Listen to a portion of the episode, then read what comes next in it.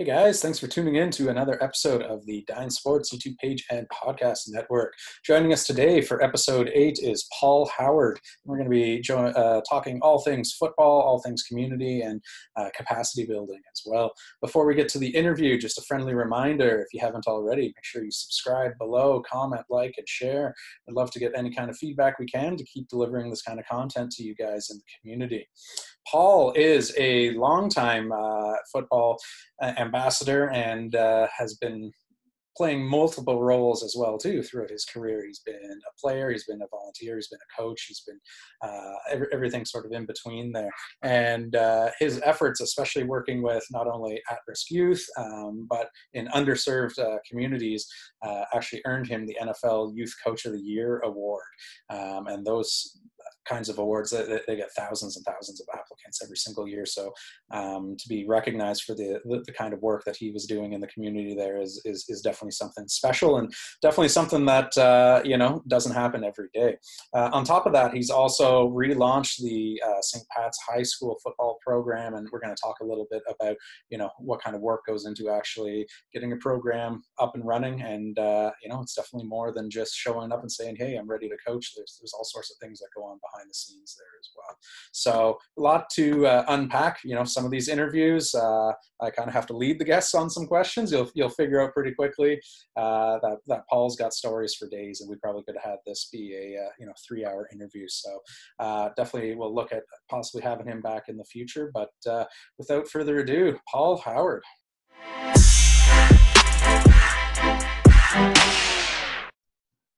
Hey guys, thanks for tuning in for another episode of the Dine Sports YouTube page and podcast network. Joining me today is Paul Howard. Paul, how are you doing, sir? Hey, great, Kyle. Great to have you on here. You, have been happy staying, to be here too. Good. You've been staying busy during quarantine. What have you been well, up to? Talk about weird times, right? So, our my business, uh, Ruckify, Better Software, not my business. I work there, but it's been so busy for us, and we weren't sure how things were going to turn out but just before the quarantine, I hightailed my butt back. I was in Utah. Hightailed my butt back to Ottawa before they really shut the border down. Yeah. We had a whole team down in Texas. Brought most of them back, um, and we didn't know what to make of those first few days, and kind of looked like the world was falling off a cliff. And and you know, and we had to take some tough business decisions. But in doing so, we realized that this is actually an opportunity. That nothing's ever going to be the same. There's no such thing as a new normal yeah. It's just everything's changed. Yeah. And maybe some things go back to 30, 40% of the way they were, but everything else is it's all brand new. Yeah. So because of that, um, our business actually has been booming, and we're shocked by it. Not we should have been shocked by it. In software and and Ruckify is now the world's largest uh, rent anything marketplace, but it's just skyrocketed. I think it's because, especially the rental business, people are are looking for um, there's well, I saw an interesting stat. There's a horrible stat. One out of four Americans unemployed today. Mm-hmm. Well, that's you know that's horrible. Yeah. So maybe Canada's a little better, but it's still very tough. And so our platform allows people to save money, make money. And when you think about it, rentals grew out of the Great Depression. So believe it or not, a bad time is a great time to build a business. So that's enough of an advertorial plug for Ruckify Better Software. Well, you got to get it out of the way with, right? Well, I didn't need to, but how you know it's just so weird. Yeah. And now our business is booming. Um, never worked so much in my life. So forget this home, you know, save the commute and all that. Yeah. usually I spend all my time in the states, and and uh, you know I'm ha- happy to be back. And you know the one downside was I, I wasn't able to see my kids for 12 weeks. I just saw them the first time this week. So that was pretty special. I went to the cottage with one of them. So yeah. Um, yeah. But it's just one of those things. Just straight hard times for everybody. Yeah. Well, I, I, think it was Spike Lee tweeted out the other day that there's going to be a second BC for years now. So there's going to be uh, next year will be uh, you know one AD, but it'll be before COVID. So things things are changing at a rapid pace for sure. Well, I was on a call with the Facebook Canada manager, and what they were saying now is the moment. Like this is the moment. What are you going to do about it? Yeah. so i think in anything you're doing now is the moment. And it's not easy for people to see that that now is the moment but it really is. So don't waste your time. Get at it because something's going to happen. And you'd rather make things happen than have things happen to you. So yeah it's really difficult but this we will remember this period well for as long as i live anyways it'll be a long time Oh yeah, no, absolutely, absolutely. So you're a big sports guy. I mean, for, for those that are tuning into our YouTube page, you got a Sens jersey hanging in your background right there. But but really, your your first love has sort of always been football, right? Always been football. In fact, hockey I'm okay with, but let's face it. Uh, when my son at nine years of age, however old he was, said he wanted to play, I started him at football at six. One of my one of my sons, yeah. and he said he wanted to play hockey at nine. I said, "Oh God, no." And like, can we try skiing or something, or what else can we do? And uh, so I took him out to a Russian figure skating coach out in Nav, and I said, "Listen, the first time you complain we're getting up at 5 a.m., there won't even be a second chance. This would be the easiest decision in my life not to get up so early." And he never complained. And 100 lessons later, he's a pretty good skater. Yeah, so those yeah. are some of the stories, right? But yeah, I'm always on football all the way. Um, I grew up poor in Heron Gate. I could never afford like hockey really. Um, and so football was like taught me everything. I went to business school at Queens, but I will tell you, I learned more about business from playing football than any other game. And I'm yeah. sure you do basketball, and that's probably the same things. Um, and what you learn about your teammates and how to play together, and it's critical. And those are all business skills that you can apply in your life. You know, the amount of preparation from versus the amount of playing time, right? All those things about preparation meets opportunity, and and all those skills and and, and everything motivational you learn, and I think teamwork's the biggest thing that you learn. So, and how to compete because in life you got to compete. But there's one good thing: half of life is showing up, and probably life is a little easier in sports, even for that regard. Yeah. Yeah, absolutely. And, and you know, you, you, hit the nail on the head there. Many call football the ultimate team sport, right? What is it about football that, that seems to form these just such intense lifelong bonds between the players on the team. Well, it can be pretty tough sometimes, right? It's from just call some of your basketball practices too, right? When you're being run into the ground. So this it's tough, you know, and it's a physical game. And and there's no two ways about that. But as soon as I start doing your job, Kyle, I'm not doing mine. And you're gonna lose. And the other team's so smart, they're gonna see where the weakness is and they're gonna exploit it and they're gonna keep exploiting it until you stop it. So that's what makes it like chess in many respects and it, and uh, and so you have to, you have to realize you got to count on the person beside you, like the Marines. You must count on them. If I do your job, I'm not doing mine. We're going to lose, and it's that pretty much that simple. Yeah, and and you know we'll, we'll touch on your NFL Youth Coach of the Year award in a minute there, but uh, at, at sort of what point in your life did you start making the transition from you know actually playing the game that you love to actually coaching the next generation? Well, let me tell you when I first started seeing it so I was like six years old, and I saw I saw a picture on like a, a, a grocery store saying try out for the football team, and I tried out for the first few years. I never made the team, and back then it was Alta Vista Raiders, and Alta Vista Raiders was a dynasty. Um, they never lost a game, not many. Them and the Pina Rams. So one year, I finally made Mosquito. Maybe I was like I don't know, nine years old, nine, ten and it was it was last was between me and another guy, and they flipped the coin, and I won the coin. So I got to stay. Mm-hmm. But within a year, I was most valuable player, and then kept going from there. So it's funny how it works. Like you know, probably my build wasn't the best for football. It's okay, I was fast, but it's amazing how a kid just has a dream that could be any sport or anything, or you know, to be a teacher or doc, whatever your dream is. You know, it's in the mind of a child, and when the child sees that, anything's possible and football was like that for me. So, uh, so that's all I would say about football. It was always my dream, and when I got there, I just loved to play the game. And I couldn't get enough of it. It was very physical, and I kind of liked that. And you know, you didn't get in trouble for hitting somebody legally. um, so, so I don't know. I just I always uh, I loved it, and then uh, football in many respects was like my father. It taught me so much. And I, I had amazing coaches from Wally Harris one eh, one of the best ever at Alta Vista Raiders, um, to Jim Shirelli at Ridgemont High School. These people are legends, and they were like my father. Really, really were. They taught me. They were tough on me, and and but they taught us so much, and that's in myself, all of us, and a lot of great players came out of there. And uh, so those are, you know, and then Doug Hargreaves to Queens, but those are the people that form you. And so I was out in the business world doing pretty well and I moved back to Ottawa, and I was divorced this time. I thought, okay, I'll get back and coach my kids. Mm-hmm. But all of a sudden, it started to hit. Well, I really enjoyed this. I what what what I taken a you know 15 year break from the game or whatever it was, and I just remembered all those things flashing back. You know, I used to, you know, walk to practice. My parents were poor, and there's nobody driving. And you know, and all those life lessons about how to compete and, and flash back to my time at Queens Business School. Like I had to try, I had to, I, you know, my marks went up in university. I transferred into business school, right? Most people go down, right? Because I always competed, and then and so and I didn't go to a private school or any of these things. I had no advantages but I had advantage of desire and the thirst to achieve. And that's something that all these kids have. And that's what I admire. So, so all these stories kept coming back to my head, Kyle. And I, was so, I said, boy, I loved it. I forgot how much I loved this game. And then it became less about my kids. In fact, it wasn't about my kids at all. Yeah. and, and especially the kids I was working with.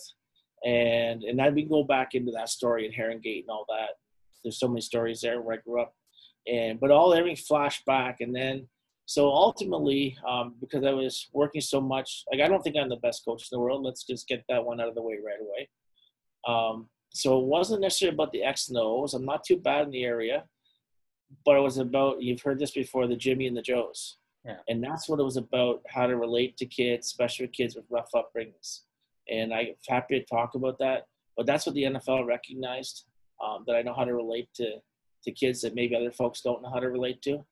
And uh, from that, it just kept going. I never asked for the award. Um, it's kind of a, you know, double-edged sword, right? Because I'm sure not, you know, maybe many think they're better coaches than they probably are. Yeah. But no one will be more committed or, or advocate or advocate for the community or for the for the youth than I will. And, and that's what you learn in football. You learn how to compete. You learn how to fight legally and away you go. So that those are the things in football that again I learned more from football uh, than business school, and it'll make it can make you successful if you apply it. Yeah. Uh, do you find yourself, you know, now that you are coaching again and back in that world, are, are you repeating any of the the, the coachisms that that you know oh, yeah. coaches growing up uh, used to tell you all the time to your players? Absolutely. I've stolen every one. any particular favorites that come to mind? oh, I don't know. Like, I can be pretty cutting sometimes. And so here's what I do know, okay? Is that in the old school of coaching, uh, you know, now everybody's kissy, kissy, huggy, huggy. But if I thought a player was really good, the or whomever, the coach is normally twice as tough on the best player because that kind of set the tone for the team, right? And if the best player is not getting favorable treatment and they're being worked twice as hard, and they're being called. Let's think of Bill Parcells or somebody, right? Or Belichick, yeah. somebody. Like they're pressing buttons on their best players. Why? Because everybody else falls in line. And then the other thing those coaches do is everybody has a role, right? Everybody has a role. Like there's no passengers, and it may seem like you're the backup free safety or something, but you know I'll, I'll let you know what's important about that job and what your role is and why it's so important. Yeah. And so that's those are that's what coaches do. And they're baking a cake, they're making a recipe, and they're competing. And and then the other thing is, is a lot of coaches, they're, they're recruiters, which is fine, uh, and they have a giant playbook, which is fine. But I always found the best um, coaches were more concerned about the whole person. They were teachers, right? They were this. Well, every coach likes to yell, but they were more about teaching, right? Teaching yeah. and fundamentals and building a foundation, and that includes more more than football and in doing that and working on character and then execution, running just a few plays but running really well, um, that often you're going to have really good success. And then what I have always enjoyed was our fellow coaches are often friends, mm-hmm. but when the teachers, the ones that are teachers, I enjoy it so much because you're not yelling back at each other. You know what the other guy's up to. You're trying to work twice as hard to beat him. Yeah. But but you're it's calm. Like you're just you know you're, we're not playing. That's you know and I've always, this is one thing I, I do tell the players. So listen, all I want you to remember is one thing. I want your, I want fans, your parents to cheer. I want you to play. I want the refs to ref, and I want the coaches to coach. As long as we remember each one of our jobs, we're going to be just fine. Yeah. But if you start, you start coaching, or you start refing, or your parents start refing or coaching, then we got a problem. Yeah. Or if I want to play, we got a problem, a big problem right? So, so and he cooks so in the kitchen, right? right? And I'm not your parent. Always remember that I'm not your parent either, right? So there's a, there's a certain distance, but a, a good, a, a nice distance. Yeah, but yeah, still for sure. Right? Sure. So, so, those are all the things you learn, and then about competing and getting it right, and you know, when you screw up, sometimes the coach, you know, one thing I don't do is yell at the refs, and and I, I don't yell at the players in a game. I'll bring them off, we'll have a little chat, and I'll put it right back in. And I just find it just uh, you get a better product, and the team's calmer. And I must say I'm calm, right? You know, I'm like a junkyard dog coach of defense. That's my specialty. And there's one thing I've always learned, and not everybody agrees with this, but one thing I was taught that if, if you if you can cover, that means you can blitz. Mm-hmm. If you can't cover, you sure as heck better be able to blitz, yeah. right? Like, so I'm always after them, right? So there's different philosophies in defensive coaching, but I'm definitely going after them. Yeah. And uh, and that's so that's that's the defensive postures that we're going to take something away from you, and until you adjust, we're going to keep taking it away from you. We want to dictate, and offense wants to dictate back. So that's what I enjoy. There's a lot of great defensive coaches, I think. So again, am I the best coach? I'm just a good coach, but you know, yeah. but when it comes to relating with players, absolutely, uh, that's what I do, and I'm not always nice to them. Yeah. Um, but uh, trust me, they know what authentic or what real is. I guess authentic people using that they word all the time now. What yeah. real is, they know real. And if you care about them, and I can give you a couple of stories if you want, Kyle, or just you know, just let me know. Yeah. No. Well, I, I, would love to hear how you know the actual NFL Coach of the Year award actually sort of came up. So you, you said you know it wasn't something that you actively saw. Yes, I was how, how did that come about? I was nominated, and I was coaching with the Mustangs, South Ottawa Mustangs, mm-hmm. Canterbury Mustangs. Great program, been around for over 50 years. And you know, I'm doing. I can't separate what I do from the families and I'm working with a lot of poor families. Mm-hmm. And I've always treated the families and kids with respect. I got to know the cultures, many different cultures. And, and, and again, the parents like the fact that you're working with their kids, right? And the kids are really fun. So, how I got involved, Kyle, if you let me digress, um, being raised to get in Heron Gate, probably in the year, well, there's a few times, but there was a number of shootings. And there was three shootings in three nights. And this is where I was raised. Mm-hmm. I said, you know, enough of this stuff. Like this is not this is not my Ottawa. And, you know, one time you think gangs in Ottawa, you're talking about the Beavers, the Scouts, or the Brownies, right? Mm-hmm. No, no, no longer. uh, no, but no longer. You know, I won't say the name of this gang, but they're a hardcore gang. They're not even from the area they're named after anymore. They're in Heron mm-hmm. and and I mean hardcore. They're shooters, and what they do is they prey on the young the young, the youth, and because I've always learned that youth, if you're not showing them some love and some hope, some opportunity, the gangs will. And their type of opportunity and hope is not so good because, you know, things don't end up well, and you probably won't live. So believe it or not, in Ottawa now they're hardcore gang members. They're shooters. They go from city to city. It gets too hot here, they go to Toronto, Montreal, Thunder Bay, Edmonton, Calgary, you name it um, and uh, you know it's almost too late for them, right? Not necessarily, but it's, it's a lot really tough. So you know that's kind of how I got involved in the community and just doubled down in the community. So I got in Heron Gate, and the facilities are so bad there. And I don't want to say too much about the city or the landlords or anything, but what I would tell you, there was no really nothing there. So the parents are so amazing. I, I love the spirit of the parents and I'll never forget. So new Canadians, and I had this other guy, Brian, he's a biker. I mean, all tatted up, six foot five, scared the heck out of me. Turns out he's got a heart of gold. Yeah. So we get surveying. We made our own field, totally illegally. Okay, in Sandalwood Park. It was the field. They flattened it, surveyed it. He was the surveying surveying tool. I don't know why, right? and they had to parents got down their hands and knees and they built the field by hand. Wow. Okay, with little shovels, not nothing, no heavy equipment yeah. It was built with love. And then we seeded it and flattened it and they chalked it up. And all of a sudden, I called up my buddy Sean Batiste over at uh, Cumberland Panthers. And Sean grew up in Vanier, tough area too. And we have the same background. And I said, Sean, he's got a great team. I said, Would you come over and play the Mustangs? We built our own field in Heron Gate. Now, things are pretty privileged out in Cumberland generally. Yeah and these I give him credit because he brought they parked over the, the license bureau on Walkley Road and or in Heron Gate on the streets, and they're coming in this community, and it's not what they're used to seeing. So you know, and it's fine, but none of you are from these communities. So they're coming in and they're wondering what my kid. They're like, what's going to happen to my kid, right? But to give them credit, we had a great exhibition game, and and, and from there, football just kept taking off in Heron Gate and Heatherington Road, and look at the players that are coming out of that area now. Jesse Luketa and Neville Gallimore, the long list behind them, and Moon Reef, who you know.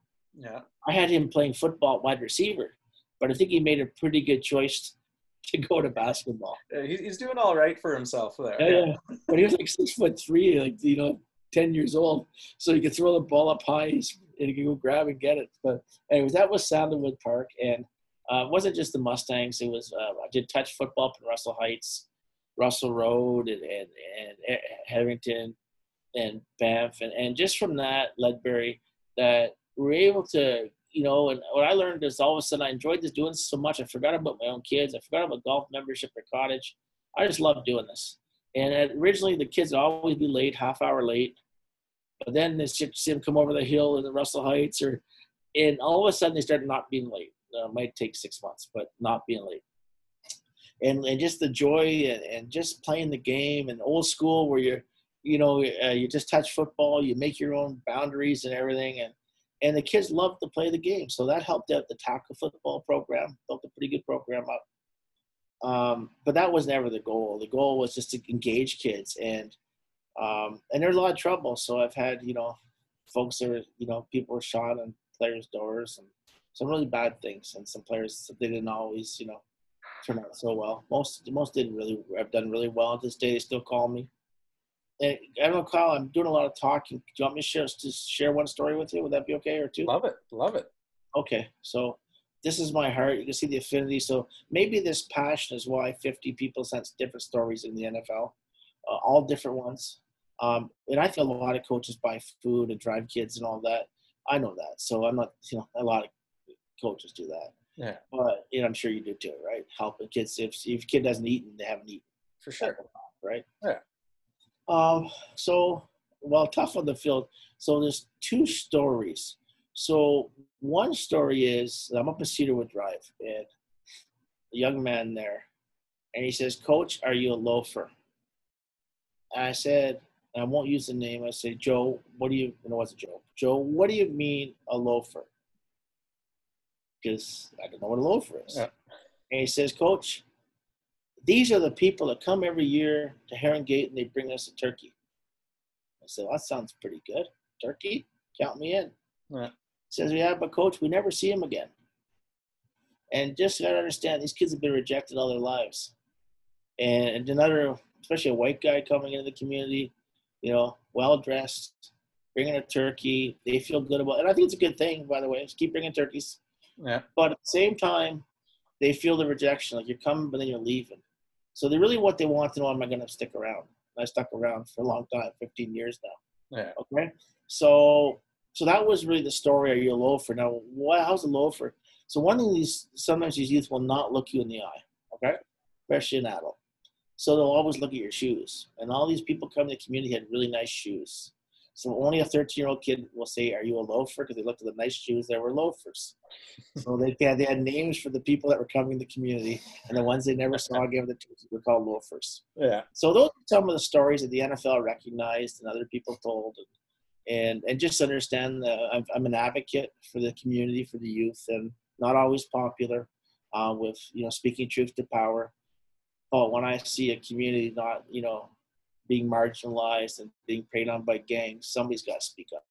Yeah. So well, I, you, you know, you, you've hit on an interesting point there too, and you, have even spoken about it too. You know, whether it's you know Neville Gallimore getting drafted to the Cowboys, you know Marial Shayok from the south of Ottawa just got drafted to the 76ers, Moon, you know Jesse. So and it's such a small geographical area as well too.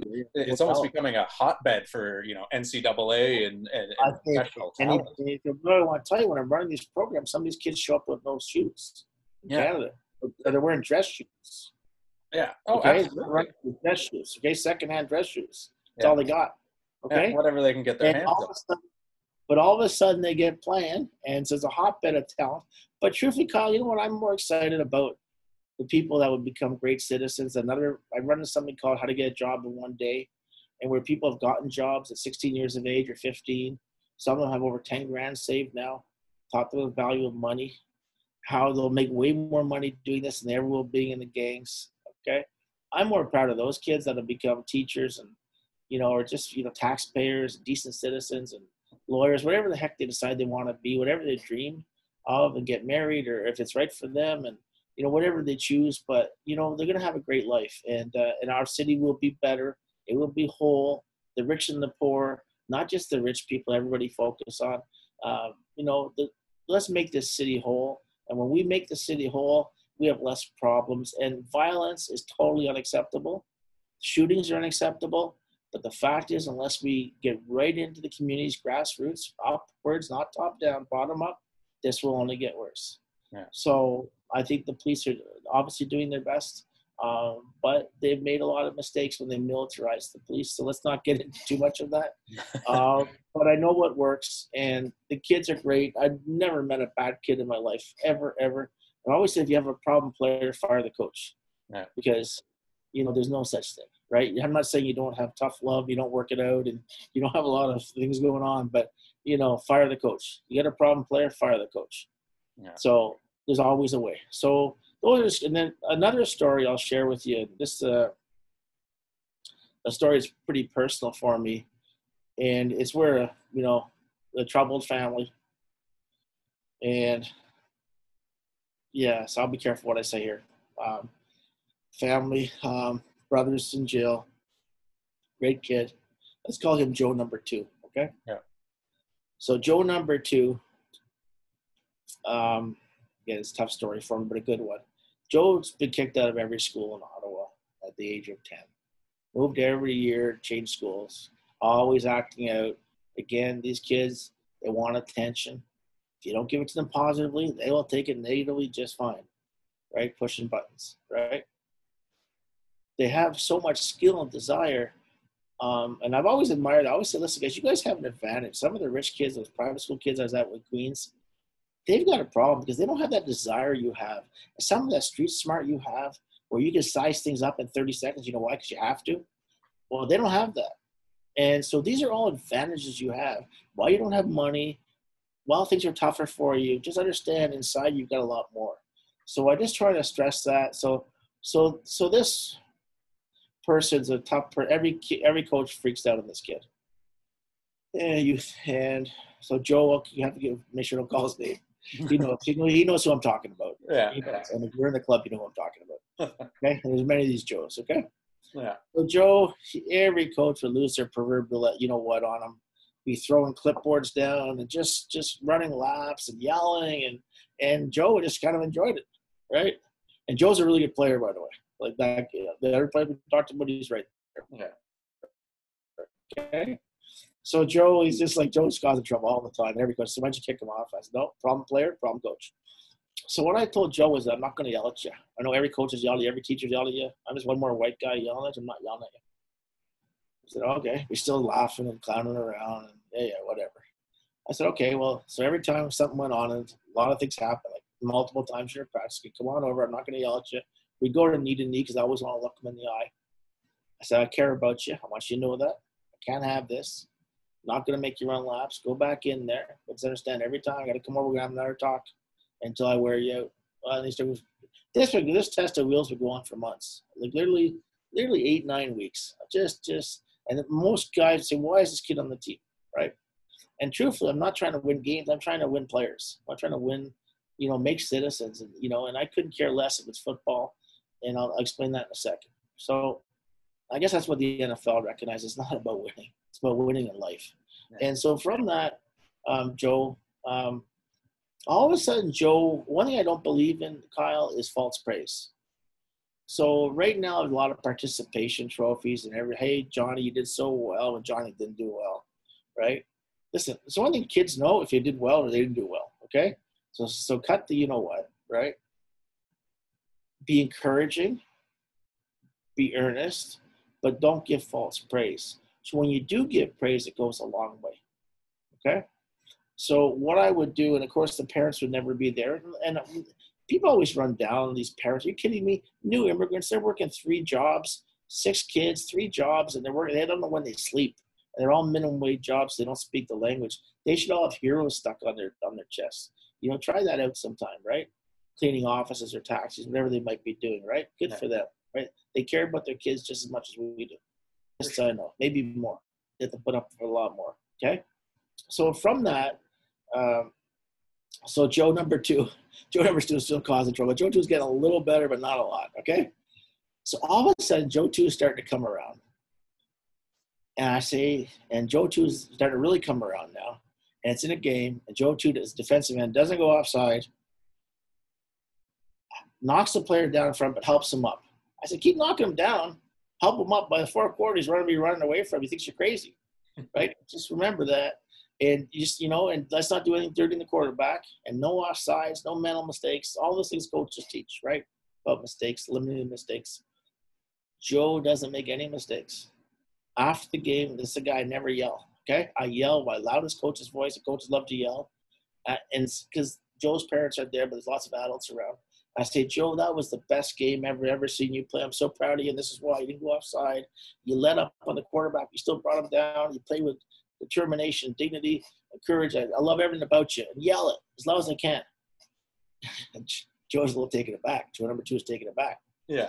All of a sudden, next day at practice, Monday, Joe's coming across the field or parking lot. Joe's walking on air. I go, I got another one. I got him. Yeah. Right? Got him. Got him. Sure enough, Joe, after that, Joe's real easy. We still have some conversations, one on one, away from other players kneel down, lie eye. Hey, Joe, don't. Now it's Joe, don't disappoint me. Joe knows I can. Okay, so the conversations get a lot easier. And then the conversations are, Joe, what else do you like in life? How about school? Oh no, no, coach, no. Joe, what else is there in life? You know, how about how about what do you like in school? And I say, don't tell me recess or lunch. And that's what that's the standard line I use for every kid. Okay. But at least that breaks the ice. I say, how about music or, you know, English? Shakespeare is pretty cool. I know they got that funny voice, and I never understood when I was a kid. But those are really good stories, actually. You know, how about math? I like math. You always get an answer, pretty much. You know, art. Yeah, I, I can. Apparently, you can draw. Like, well, what? You know, what? What interests you? And next thing you know, you're connecting with the kid about their school. And all of a sudden, guess what happens? The teachers start calling me. Not like they called before. The principals would call before. Now they're calling because what's happened to Joe number two? Joe and all Joe talks about coach and football and football and coach, and and just and they, and he's helping me out and I just what happened. Okay, now they're not being transferred school to school and warehoused, and and usually kids are pretty smart actually they really are. Yeah. Okay, they're not dumb. And they're not pushing buttons. They're pushing the right buttons now because they're enjoying the praise. And I said, Jordan, are you teacher's pet now? No, no, no, coach, no, no, no. Always have that's a humor, right? But all of a sudden they start, and these kids these days, and I can, there's so many of them are still calling me. I always keep a distance. Listen, I get up at five. Do not call me after nine. And the number of other thing is I'm not your parent, right? So there's always a, a certain distance there um, where you know I establish that you know that I'm not your parent. Okay, I'm your coach. You need help. And to this day, I have grandmothers call me. And you know what? When the grandmother calls me, you know there's trouble. So I'm still advocating the community. And when the kid's in trouble, and some of them are, or when things happen, or you know they can't, you know, bad money problems or something in the family, and try to get them some help. Um, I still get those calls, but that's that's kind of the that's the two way street that we make, right? It's like it's not all one way, and you know, putting kids on and all these great players and everything. It's also about the other players. So that led to you know the NFL award, and I think that's what they recognize that passion for for the youth, not just about the game the game is just a vehicle. I couldn't care less was music or whatever. But you know, that's what the NFL recognized, and, and I still still the same person. Um, the award's nice, but you know, it's it's the next crop, and so football actually left St. Pat's, Kyle, and we were able to bring it back. Got some great donors. Uh, we raised a lot of money, and I want to make sure the kids all had new equipment. We won the junior championship, seven man football. Never lost a game. It sounds so easy. Then we went to 12 man football. We didn't win a game. But, but we're loaded. Okay. We're loaded for Bear. And the, our goal is not this year, it's five years from now. Yeah. And I, now, weren't, weren't, you a Ridgemont High School alum though? Yeah, how, how, did you make the, the, the cross parking lot uh, allegiance change yeah, there? well, my kids go to St. Pat's, so that was easy. Uh, okay. Catholic, I'm Catholic, right? But yeah, yeah. Okay. All right. But, well, uh, you know what? Football is football and uh, and the kids are still from the same area. I'm yeah. not sure they always get along. Yeah. But and even weird about Herongate and Heatherington, they don't get along with kids. So I would always make them with touch football, mix them up. I say, guys, everyone. I only have two rules. Everyone touches the ball, and there's no there's no beefs out here. Okay, so I don't care because they won't cross the street even unless it's to go to school at Prince of Peace, but they're gonna head hightail right back. So that's the whole thing. No beefs. Everyone touches the ball. We're gonna have fun here, and then we'll make sure we have ice cream and everything afterwards. And, and it's so much joy. It's, there's so much joy in these communities. These parents work so hard. Everyone looks down on them, and it's wrong. These kids have so much potential, and I'll be happy, Kyle, when everyone realizes they realize that those 4,000 youth, zero to 18 in Heron Gate, many of them were evicted. There's still 4,000 left. Um, and that, by the way, was the largest mass eviction of black and brown children in the history of Canada. Talk about a shame. We should all be ashamed of that, right? But we have to move forward, make positive choices, and realize the kids that are still there. And the area is great, and crimes and gang are not acceptable. And when we take the place of the gangs by offering hope and positivity, things will be better. That's what's happening right now. I'm also working with a group called Strong Orange, where we're bringing martial arts in the community. Amazing program. It's world class. It's monitored by Queen's University. It's all about data driven outcomes. Okay, it's amazing, right? I know nothing about martial arts, but I know a lot about kids. They've got all the pros to come in and teach that, and uh, and so that's happening now. It's going to be in the schools, and it's incredible when the schools figure out what they're doing. Whenever that is, that'll be great. So, following the trend of them all going pro, we're, we're going to see a, a, rash of UFC fighters now coming out of Heron Gate. Is that what you're saying? but you know what? It takes a strong person to walk away from a fight. Would you agree on that? Yeah, absolutely. Okay? Absolutely. And, and, and then you're not scared of anybody because you can defend yourself. Yeah. And you know because you have a strong, you're having proper nutrition and you have a strong body and mind. So you can say that's not for me. Look at Moon, where Moon comes from, right? You don't think he's walked away from things before? Absolutely. Okay. Yeah and they talk about a leader, right? And all these Neville or Jesse and all, don't think they've walked away from things? Absolutely, right? Or Mariel, they have, right? They've made different choices that that's not for me, and I'm going to do this way. And, you know, and it's not possible to save every youth. We know there's elements, and that could be anywhere in the city, by the way, not just in these areas. But I see the potential for Ottawa to leverage the youth of these communities um, to stop the gangs, stop them cold, right? These things are either get worse or better. They have a new leader of the Guns and Gang Unit. He's Carl Cartwright doing a great job. Um, the new police chief, you know, and you know things are improving. Um, while there's still a lot of problems, um, at least there's realize the militarization of the police is not going to. I understand you got to do your job, but at the same time, um, the, I know what's happening in these communities before the police do. Put it this way: if somebody's in trouble, I'm hearing way, about it way before.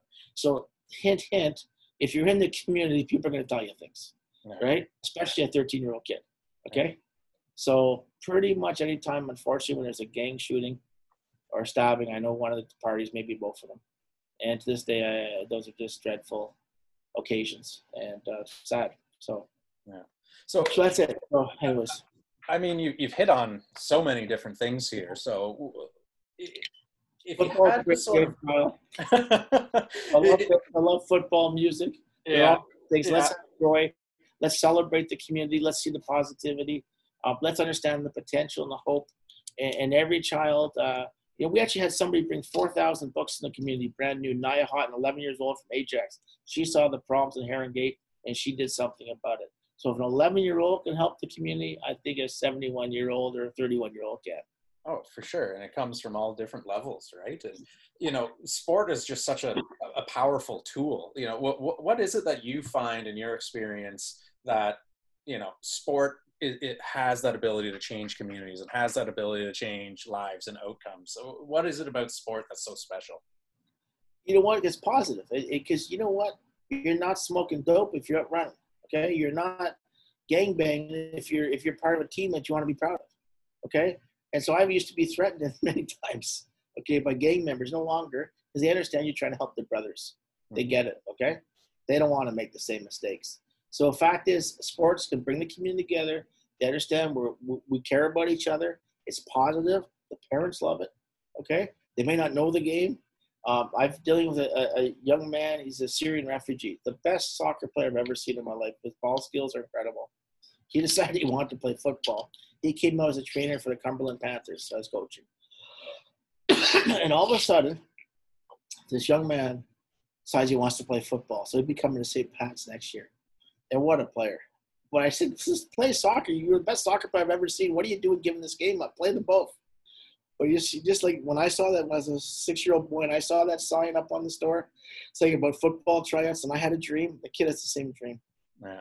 So you tell me it's in the mind of a youth or child, and it's a wonderful thing. And, and when we ever lose that sense of joy or the mind of a child, God help us all. Yeah. You know the world beats us all down. Or let's just be positive. Realize all we can do, all the positive things that we can do together, how much we can do together if we all work, you know, as one. And, and that's what that's the driver. And all I know is when we die, we can't take anything with us. So let's have a good time being positive and helping some folks out. Yeah, no, for sure. And, and, you know, if you had to maybe distill it down to one or two key ingredients there, you know, you've hit on positivity, a caring adult, you know, someone believing in them, you know, what are the key ingredients you think need to be there for kids to make those, those transitional changes in their lives? Hope. Yeah. Hope, guidance, opportunity. Yeah. Hope, guidance, opportunity. They've got it inside them. It's got to, you just got to unlock, unlock it. Yeah. And uh, once you unlock it, uh, these kids can do anything. There's no shortage of brain power. Yeah. And so I remain encouraged. Um, I see with some of these youth that are not playing sports that have jobs, they're doing really well. Sorry. And so I see all the positivity and just that hope, opportunity, and some mentorship makes all the difference in the world. And isn't it great? Like you talk about, you know, you know, like I'm very selfish person, Kyle. Because you know what? When I help these kids, I get so much out of it. And for me, that's selfish. And that's what selfish is. And I'll keep doing it. All right. So, you know, I get, and I know it's a cliche, you get so much out of it. Well, you do, right? You do from giving and helping. If you just help and help and help and help till it hurts, uh, you'd be surprised. You always get a little bit more energy. You want to do a little bit more you meet like-minded people. That's something I really enjoy meeting like-minded people like yourself. And I meet so many of them now, and we all get it. They're all teachers. They're not the yellers, the screamers, the recruiters. They get it, and when you meet other people that get it, it's just this. It's uh, it's just more powerful. And so we live in a great city. It's a beautiful city. Uh, it's a safe city. Still is very safe, and we just need to help help the people that need a little bit of help a hand up. They're not asking for a handout, just a help up. And uh, we do keep doing that. We're to see great things in Ottawa. Yeah, no, absolutely. There's a world of opportunity there. And, you know, for, for those who might be listening to this and, and want to get involved, whether it's through, you know, Project Orange or helping out on the football side of things, or just even with Herongate in general, uh, uh, what, what are one or two things that you, you would sort of suggest people do to, to, to help out so I'm running about eight programs. One of them is called Ashton Dixon, AD, AD Youth Empowerment. Ashton Dixon's the tragic story. One of the best Ottawa's ever produced. Went to St. Pat's, was shot and killed, and the murder remains unsolved. Ashton did everything right. He never even went out and clubbed. Mm-hmm. He's expectant father. We're running the third annual Ashton Dixon Sportsman Camp. Youth Empowerment still going to go on this year virtually. Uh, look that up, get involved. Hit me up on LinkedIn. Uh, doing a lot of computer courses, uh, youth empowerment, reading, literacy, nutrition. Uh, Strong Orange, www.strongorange.org. Check that out. Uh, we're always looking for help. This is a huge endeavor. Positive. Now, every I think every community is going to want this. Once we test it, we made a five-year commitment to Herongate. Yeah. In South Ottawa. St. Pat's football. Hey, go Irish! Uh, come on out, bring your kids out. Um, I'll tell you one thing I don't like is that uh, we have parents that are shopping schools that live in the Harry, that live in St. Pat's area and don't send their kids to St. Pat's. I think that's shameful. I understand why they do it, but they have to understand what a great school St. Pat's is. There's no trouble there. The teachers are there because they want to be there. Makes a big difference. The teacher wants to be there, right? Yeah. Not, you know, what that's like. And uh, the principal, Carrie Lynn Bowie, she's a saint. That's amazing work. It's a safe school. You can graduate there, go to any university you ever want to go from. So I think for those parents, and I see them, a lot of kids in the area that leave the area, I think you're making a big mistake. Uh, when you can have a new classmate that just came over from, you know, from Vietnam or Malaysia or somewhere, right? And you're learning about their culture and their country, I think you're richer for that. So that's what I would say about the school is uh, is people should go to St. Pat's or Ridgemont. Ridgemont has definitely gotten better, okay, and great people there also and, and, and stop this flight of going to, I won't name the schools where they go to, but it, it's unacceptable. And hopefully that will get straightened out eventually. We have a great, a great city. Those are great schools and a great community. So that's kind of what I would try to leave you with, Kyle, is, is uh, there's a lot of good things happening. Positive. I apologize if I've been negative on any subject or any landlord or anything or anybody. Okay, I won't mention names. Okay, yeah. or anybody that them evicted people. Okay, but but any of those things, uh, I yeah, I apologize. It's you know, let's go back to Joe one and Joe two and the NFL and all those good things and all those great examples. And for every Neville, Neville Gallimore, I tell you, there's a Joe number one that's going to do a lot of great things, and I'll be just as proud of him. He's going to still call me, and never after nine o'clock. So I won't answer the call. Um, and hopefully, their grandmas don't call too come too often. Call too often. When the grandmas call, you know it's big trouble. Yeah. But hey, you know what? Aren't we all lucky to be you know living and in this life and and helping some folks out? Because guess what? Guess what's going to happen? I had Wally Harris and Jim Shirley teach me everything I need to know about not just football, but life. I'm helping some kids the same way. Many other coaches like Sean and these other coaches are helping other people. You know, these kids are going to keep passing it forward. They are. Yeah. And it's going to keep going. And I'm sure you have your mentors too, Kyle. Absolutely. Who are your mentors, Kyle? What are the names of your coaches that you worked with that oh. made a difference? Oh, uh, we, we don't have enough time for me to list all of them here, but I, I will for sure at least shout out my dad who uh, who did a lot of good things raising me. So uh, and and my mom as well too. So well, well, those are all those are all stories, right? That you want to pay it forward, and I think that's what it's all about, and uh, and it's joyful, and uh, and so I think we just keep no false praise, keep focusing on the positive, fight. You know, football's a rough and tough game. Keep fighting you got to compete in life, right? And again, half of life is showing up. You got to compete. And so those are all some of the things that we teach in the community. It's about the whole person and how to walk away from trouble and be independent thinker and make your own decisions and your own choices because every choice has consequences. Amazing. Well, thank you so much, Paul, for uh, taking the time and uh, sitting down with us. We really appreciate it. And for those that are listening right now, be sure to uh, check out the, the many projects that uh, we've got going on down in uh, Heron Gate. go, go Irish. Go Irish. Yeah. Oh, you're, you're going to be hearing it from your alumni friends there at Ridgemont. All right. Take care, Paul. Yeah, see you guys. See everybody.